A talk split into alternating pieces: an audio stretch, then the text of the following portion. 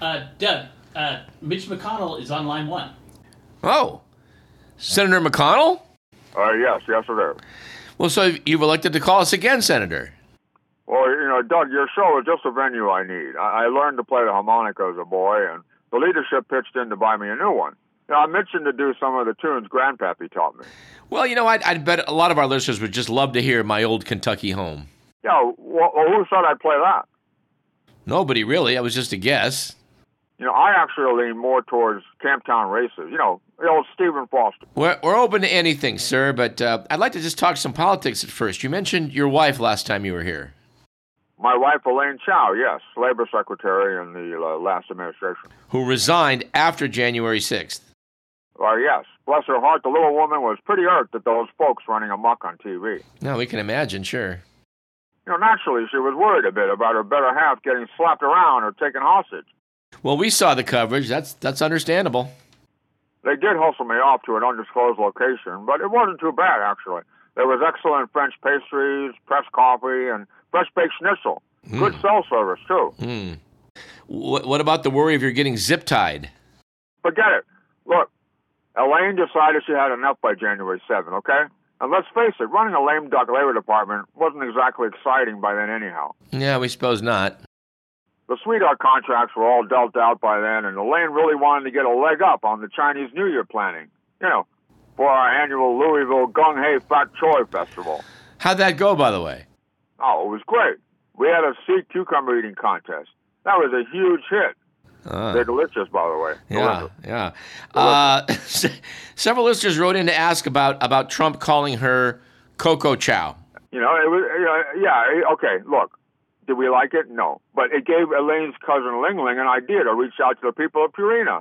She got a brainstorm about marketing chocolate flavored doggy treats. We could actually call them Coco Chow. You know, you get it?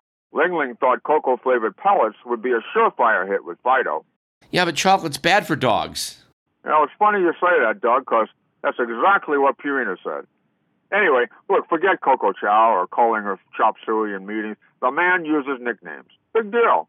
You should have heard what he called Sonny Perdue and Wilbur Ross. Well, we we like to hear that. Well, um, you know, I, I, I probably shouldn't be telling you this, but the agriculture secretary was Jimmy Dean's pure pork sausage behind his back, Ow. and Commerce Secretary Wilbur Ross, he was Mr. Ed.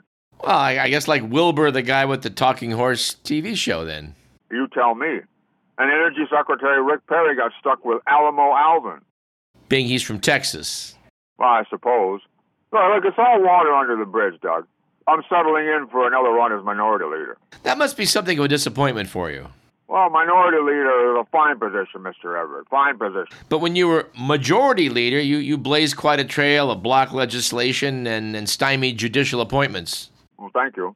I did put my shoulder to the wheel, that's true. Uh, you made mention of a Senate talent show, and one of our listeners wanted to, to know more about that. Well, it's a friends and donors thing, Doug. You know, part of the annual Christmas party. We keep out all the cameras. Why is that? Well, Oh, the optics are poor.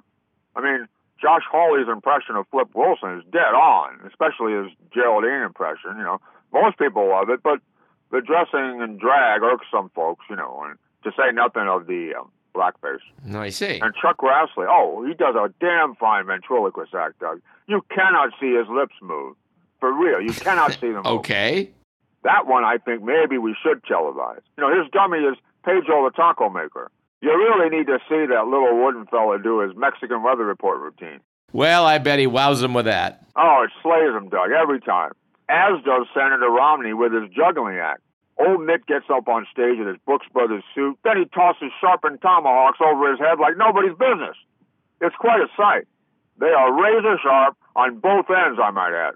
Well, Senator, I'd stay out of the front row on that one if I if I were you. Yeah. What What else? Well, the minority leader gets to coach the Senate in the uh, House versus Senate flag football game. Well, you must be very sad not to have um, obtained Herschel Walker for your backfield. You said it. And man, am I tired of Ted Cruz as tight end. Oh, you know, talk about molasses in January. We lost 34 to 6 because Ted kept getting flags pulled by the Women's House Caucus for crying out loud.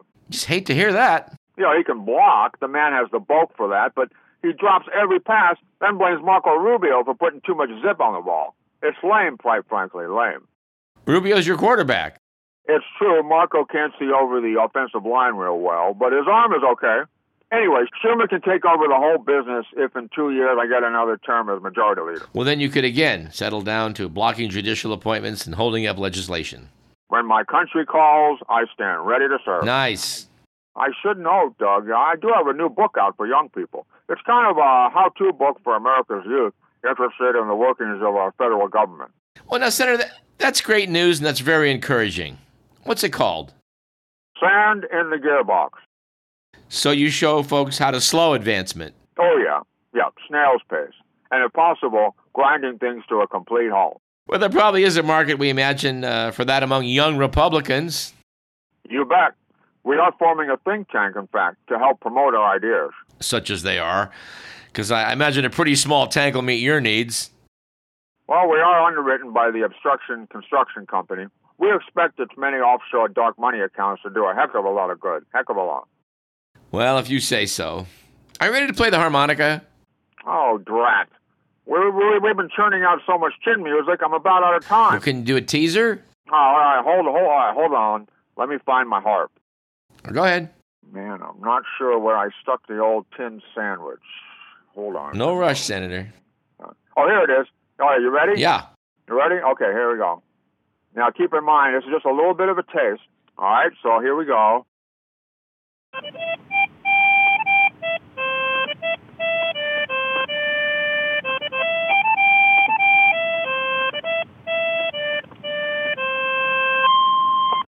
Well, that's very promising, Senator. I guess you really can play the harmonica. Oh, that's very kind of you, Doug. Very kind of you. Yeah. Really enjoyed this time, but I have to go. I do want to reiterate let's not stir up ill will between the former president and myself. The wife and I really don't need some MAGA dude popping into our back door waving around a claw hammer. Capiche? yes.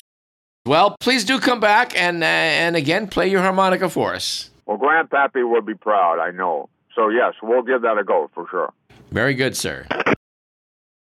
That was Senator Mitch McConnell of Kentucky, the current Senate Minority Leader. We appreciate his call. We need to take a, uh, short break, so let's do that. You're listening to Radio Parallax. I'm Douglas Everett.